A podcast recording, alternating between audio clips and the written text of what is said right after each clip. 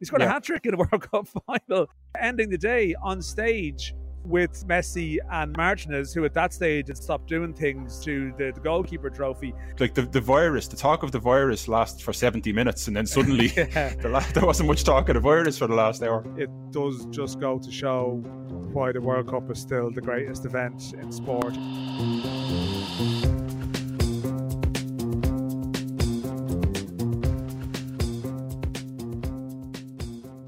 Kylian Mbappe becomes the first player to score a hat trick in a World Cup final with all three goals crossing the line. Emi Martinez becomes the first goalkeeper to concede five against Reading and 10 years later save a penalty in a World Cup final shootout. And Lionel Messi becomes the first player to lift the World Cup wearing a dressing gown. Now, before we get any plagiarism complaints, Mbappe the line came from Ally McCoist on ITV commentary. But Dan, in the course of our working day, as you're in Lusail Stadium and I'm putting the paper together, I sent you an email at half time in terms of the piece you're going to write. And I think it said something along the lines of likely be Argentina focused at this stage, but obviously subject to second half madness.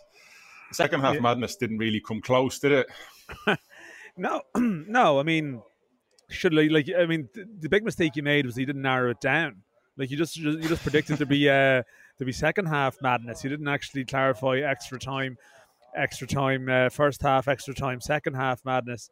Um, I mean, this is it. Like, um, I mean, what the hell? What the hell was that? You know, uh, that was just incredible, really. And uh, yeah, I am sitting in the stadium here. You're sort of surrounded by um, still like a little bit of the the, the, the noise and the, the sort of the color. We, we've been told we can't leave the uh, the press center at the moment because there's a, some kind of parade going on outside. Um, and to be honest, now I've just realised that uh, I'm I'm on a pretty early morning flight, so um, just going to go straight to the airport. Pretty much, it's the only logical thing to do at this stage. And when you thought, okay, 3 p.m. kickoff um, at home, like 6 p.m. kickoff here, you, you would have thought to be not too much could happen that could push this night too late. But anyway, listen, that's all side issue stuff. I mean, that was that was incredible. I mean, with as I was sort of trying to make the point in the piece I was written, it's like you know this is the death of the the cliche to some degree, you know, around finals and World Cup finals, Yeah. and uh, it's all about one moment, or it's all about it's going to be cagey, or it'll turn on these things, and I mean the the, the period there towards the the 120th minute to whatever 124th minute probably like contained more drama within it than um possibly like the three previous finals I've been at in some ways, Yeah. right? Maybe that's a little bit pushing it because you know they all had moments, right? Like you know Gonzalo Higuain's moment in in in 2014 was obviously epic. We had two of those in that spell, you know, with the sort of Lautaro header and the Kolo Muani save. Okay, it was a brilliant save, really. Fairness, Martinez. Um, but just everything that was going on around it, like Mbappe embarked on a solo run at one stage, you know, came to life, looked like he was going to, uh, you know, score sort of a Hollywood goal. He got blocked off. All of this in Yeah, that, that extra- tackle. yeah, That that tackle, Enzo, Fernan- Enzo Fernandez put that tackle in, and it was just I was watching it back, and it's, it's it was so much happened that normally you'd be kind of going like that was the moment, not so much that was the moment that won it, but it played such a massive part in it. Where like every temptation, he's been out there for two hours, he's got the fastest thing on two legs with a football at his feet, running at him, cutting inside, jinking, waiting for his moment, and he just puts the leg out and gets gets a touch on the ball. Like it's begging for another penalty in the last minute for Mbappe for Mbappe to win. It was a phenomenal tackle, but it was it was lost just Yeah, among yeah. all the other craziness. I'm, I'm glad you mentioned that. Actually, when we finish this, can you go downstairs and actually stick that line into my piece, if at all Yeah, I will possible? actually, yeah, yeah, no Because problem. I'm just after remembering uh, Upamecano, who's been a little bit erratic in the tournament. He had a couple of great tackles at the end. Was it at normal time? He made two really good challenges in a short space of time as well.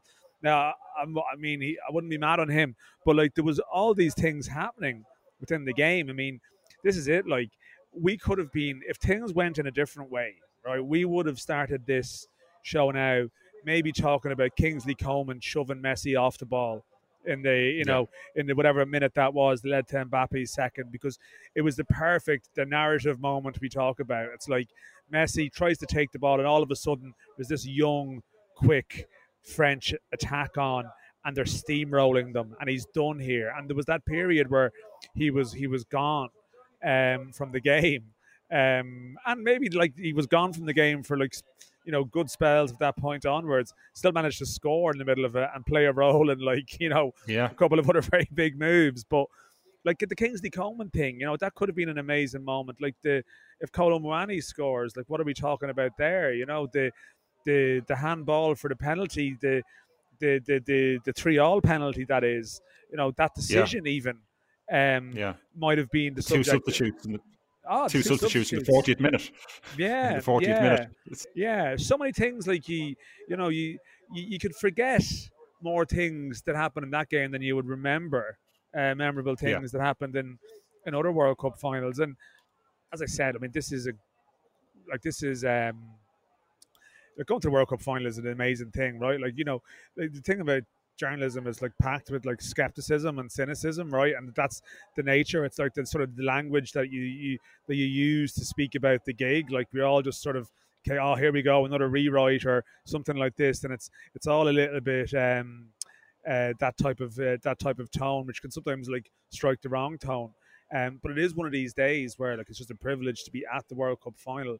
But you always assume that the trade-off is that actually sometimes the fanfare before the World Cup final, the buzz of being at the World Cup final, a photo at the World Cup final, the teams, the anthems, even mm-hmm. some of the nonsense of the ceremony and all of that, that often is, is is as memorable as the game, sadly, you know, yeah. because like, you know, it's like Spain, Holland 2010, like Iniesta, okay, but the Dutch approach wasn't that okay. You had the Robben misses and stuff. 2014 with that disappointment. France, Croatia had a bit of drama, but generally France were well on top. You sort of the, the, final by the end of it, you're sort of done with the event. You know, like it's like okay, this is done now. The tournament is over. We've reached the end of it. Whereas this one was yeah extraordinary, extraordinary. And I mean, yeah. I think everyone can take their own memory from it. Like it, it was always the the the Messi story was going to be the thing. Yet in a way, the final was so good. Uh, the drama around it was so good that it wasn't all about him. Like it, it became about him no. in the aftermath and the and the photos and the nonsense um, around sort of the, the presentation and and and we knew that that was the emotion of it. But actually, the fact that it didn't, it wasn't all about him that we were able to be distracted by that and just caught up in the game rather than the oh. storyline was was the best thing about it, really. Yeah, like it felt at the end uh, here in Talbot Street, and it felt like the end of almost like the usual suspects, where you know you have that mad ending, and you almost have to sort of sit and take a minute and kind of go, "What was that?" And you start to reel back and reel back and reel back through the storyline. I went for a walk up to, uptown, and on top of O'Connell Street, just outside GPO, was Argentina fans dancing around the place, singing various songs, and been very happy with themselves. Now, of course, I was out for about 20 minutes, half an hour. By which stage the presentation still hadn't taken place, which was like another kind of another kind of madness about it. But like, and to be fair, the, you can get line, those scenes on Talbot Street most days as well. To be fair, you so, can, you, know. you, can, you can more happier scenes than than than often uh, than yeah. often the case. I mean, the, there's a line you had in the piece of an evening where historic events were out of date within seconds, and that's the way it felt. Like you're just even talking about it here now. You're almost you're almost processing it. You know things like the the, the goal, the Argent the Argentina second goal, where like it, it, summed up it summed up everything about it. Where you had like this beautiful little one and two touch move across, and France just standing there watching it. I mean, the ball's played from just around halfway line. I think Mac Allister plays the ball to Di Maria from about twenty yards out, and Lloris still hasn't moved outside the six yard box like France were France had the best seat in the house for the first hour. They were seemed to be just standing there watching them, and then uh, out of nowhere, out of nowhere, like they did what they've done a couple of times, which was produce magic in a minute. But like that, I'm not sure did did um was there like the, the virus the talk of the virus last for 70 minutes and then suddenly yeah. the, there wasn't much talk of the virus for the last hour so anyway, yeah. So we had the press conference afterwards there, and Deschamps came in, Scaloni came in. Then Messi didn't appear at all, but everyone waited around. Um, it's the gamble you take. You know, which one will I go to? Three rows from the front of the press conference, thinking you're going to get Messi in here. But he went through the mix zone, and they were spraying champagne over people there, and you know, did, they just come in and announced Messi will not be coming to the press conference, and it's like, I mean, what they're going to do? They're going to fine him. You know, you're going to sanction him. Mm-hmm. Like, um, but Deschamps. Sorry to, to go back to your question like the mm-hmm. Deschamps mm-hmm. press conference was like the, the Scaloni one was quite emotional and naturally a winning press conference. Deschamps was sort of interesting in a way because there was a sense of um, uh, I, I'm not taking anything away from Argentina, but you know, uh, the referee, you know, issues with the refereeing because uh, there's a couple of advantages that definitely should have been played. Yes. Uh, there was there was then uh, obviously our team has been affected by something this week, you know, and it might have taken its toll from them physically and psychologically. But then in the same breath, he said, "But I'm sure that the, the players who started the game were all 100% fit." Uh, now he did seem to.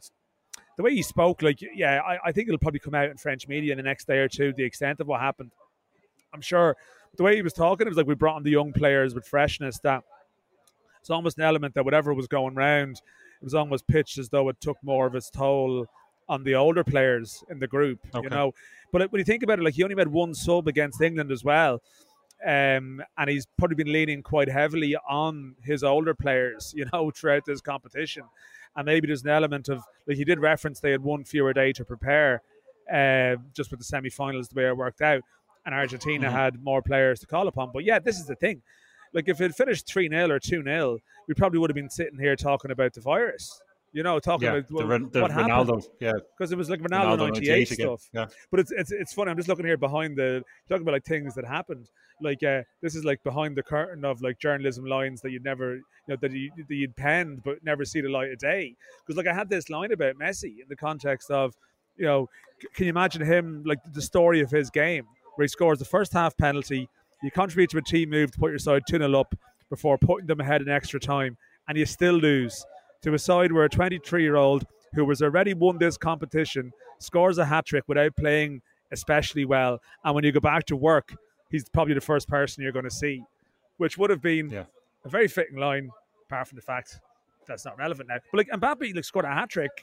He scored a hat trick in a World Cup final, and he and he Yeah. ends up he ends up spending the day, sp- ending the day on stage uh, with uh, you know Messi and Martinez, who at that stage had, start, had stopped doing things uh, to the, the goalkeeper trophy, and then Yeah. they, they did this excruciatingly sort of awkward f- photo ceremony style photo. It's like I don't know.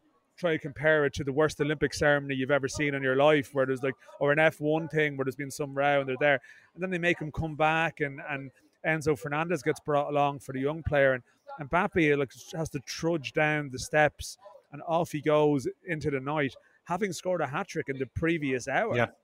At 23, like you know, how do you, 23, yeah. Ha- and and you know, like he'll he'll obviously behave madly, you know, in his life in the next while, right? Like you know, we see it in his club career. His, his he's a bit all over the place, right? You know, and it's kind of erratic. But then you think, how can you how can you live through these emotions and everything that comes with it, and come out of it fully adjusted when all of this has happened in your life at this young age? You know, like how do you how do you process all of this? You know, because that was just.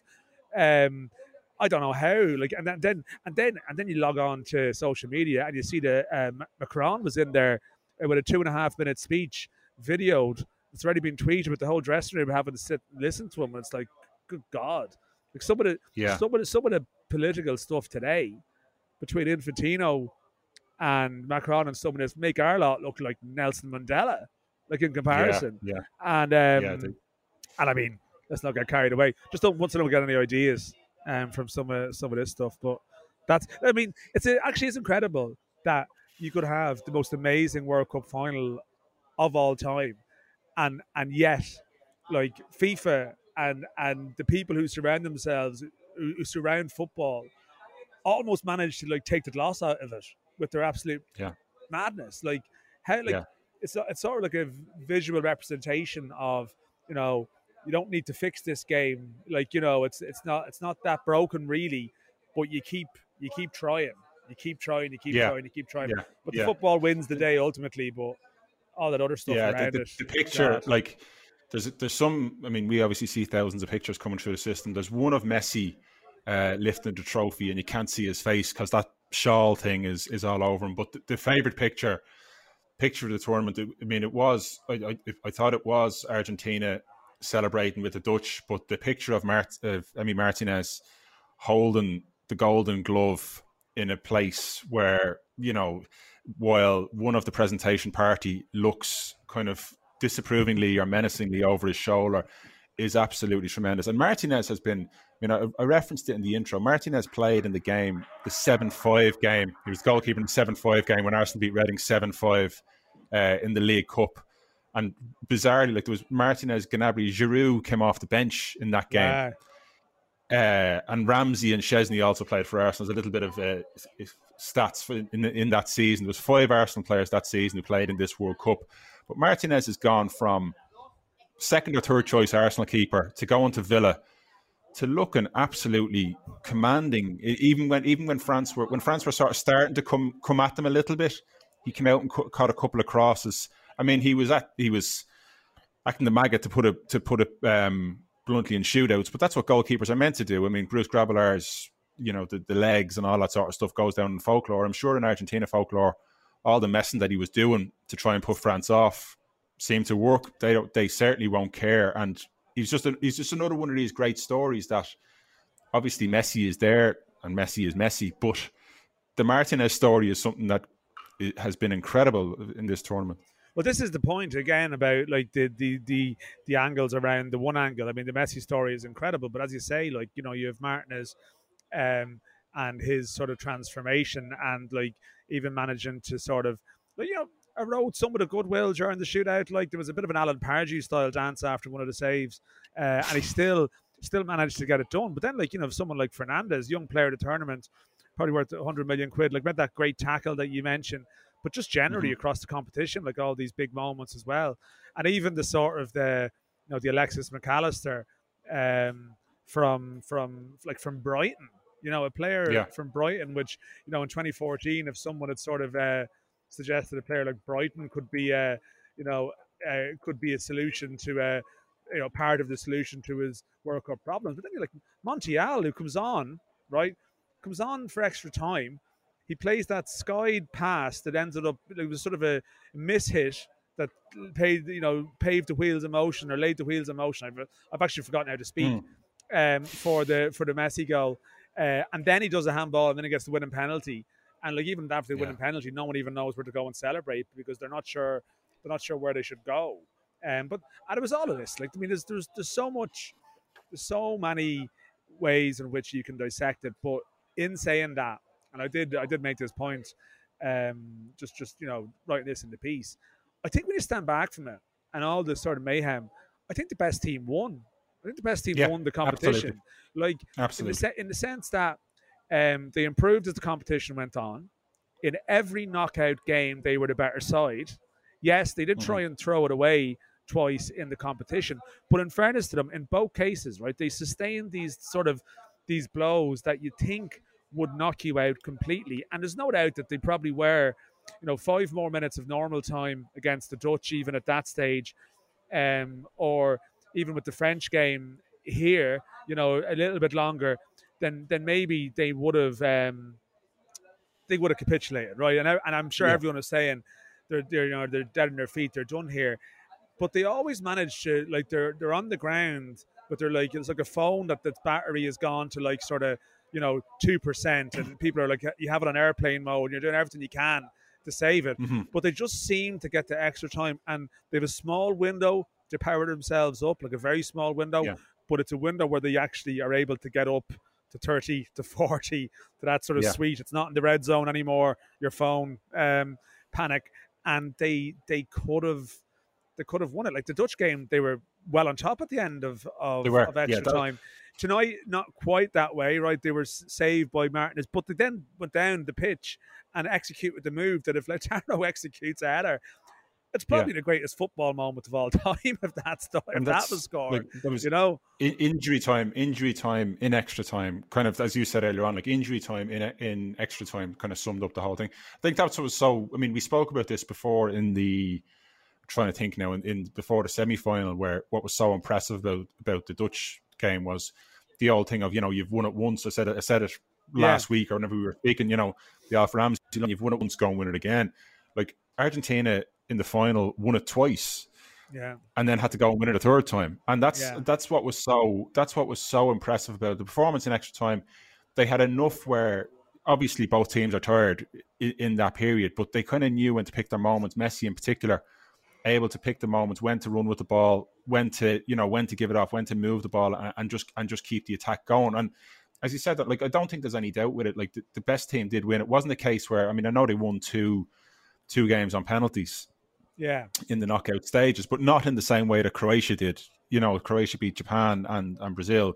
Argentina, you know, they, they they really would have felt robbed. I think more so than any other time they've been in in, in finals where they, that they've lost over the past whatever it is, thirty six years. They've been in a few finals. They would have felt ah. robbed this time, justifiably so.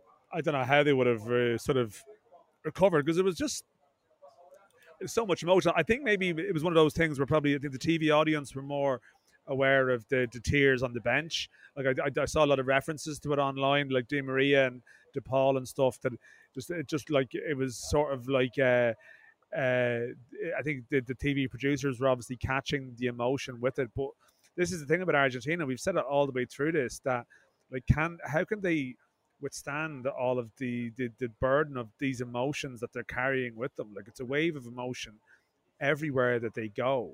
It's just like, um, and yet within it, like even within individual games, there's just way too much emotion to sort of that you would think to be able to process it normally, and that's why that's why I like that they they they got back up and they won it. You know, um, yeah. Like I I think a lot of people I there's now I will to explain what's happening in the background here because there's a bit of color. There's there has been a live broadcast that's been going on beside me here, where it looks like they've now reached. It looks like Alf is about to be broadcast uh, at the end of this ads because they're uh, they're screaming, giving a round of applause, and completely uh, completely losing one of themselves. I mean, the the uh, as I said, it's like an Argentina game. Like the uh, everywhere they go, they just have this energy around them, and the players like just have to ride that wave of emotion and sort of uh, somehow like keep an even keel. And this is the thing, like I know they had the advantage of the penalties at their at their end, for example, right? And mm-hmm. they didn't quite have a keeper sort of um, uh, behaving the way Martinez was, but still, it's not as if that makes it easier to score. You know, like you, no. how many times you see, you know, penalty shootouts where people are in front of their own fans and they they melt. So you can think of, and I'm not, I mean, thankfully they haven't got as much grief as as previous English penalty takers. But like think of Saka and Rashford, you know, last year and and the Euros and you know previous examples that spring to mind. Like the Argentina, the quality of their penalties, okay, they're always they're always good quality when they score, right? Mm-hmm. Yeah. But, but generally, like pretty good, you know, throughout the, the two games. And um, they, they they also deserve to win because of that too, because it's a skill. It's not you know that, that, that's a part of the game, and particularly when Absolutely. Joe remi- reminded me. I'm sorry to labour this point, but when the final whistle was blown, because Lautaro maybe had missed that chance at the end. I took a photo of the Argentina players sprawled out on the pitch, and what it reminded me of is something I'd referenced previously: the Ghana Uruguay game from 2010, when they blew for um, the the end of the game, the 120th minute, because Gyan had missed a penalty, and that was extra dramatic. But you could actually see that Ghana were basically done at that stage before the shootout happened. And the body mm-hmm. language of the Argentina players at the end was, you know, not good. And the French, okay, I'm sure Kolo Muani was sick, but generally they'd got a second lease of life from the, the comeback.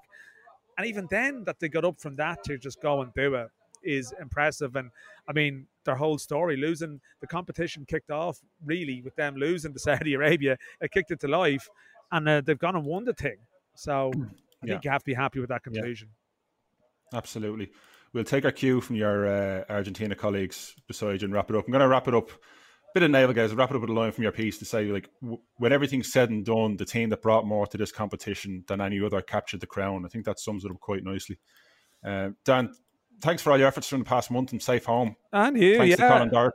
Yeah, yeah. been, go, you, been mean, good. Been good. 20, 27, I think, in twenty nine days. It's been fun. Yeah, well, I mean, people don't realize this as well. That I mean, like, uh, uh, you mean you are literally walking down to do this podcast now from like taking a big say in like the direction and production of tomorrow's newspapers. So it's not as if we just uh, you're drafted in just to like present podcasts and, and go home for the day. There's a there's a lot more going on here, but no, it has been enjoyable. Like to uh, try and capture uh, the sort of a snapshot of every day of a World Cup that really and like for a good reason, right? Like you know, we'll never have a World Cup like this again. Um, and that was obviously part of there's something unique about capturing this this World Cup as a moment in time. Um, but uh, you know, and I, and I, I obviously I wouldn't have a huge amount of affection for the place where it's been held, and I wouldn't be rushing to come back.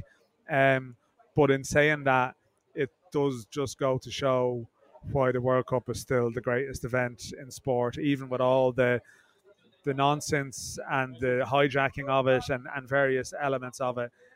There's nothing like this competition. There really isn't. You know, it's just the the diffusion of sort of different teams and cultures and styles and the uniqueness that they don't meet that often. You know, that these teams may only play mm-hmm. every four years or maybe in, in some cases, you know, eight, ten, you know, 16 years. You have these heavyweights and the danger you have is that you, you look for too much of a good thing by introducing too many, you know, this biennial World Cup and all that nonsense, which thankfully seems to have gone off the table because, you know, we've got a 48 team World Cup in four years' time. That'll be different as well.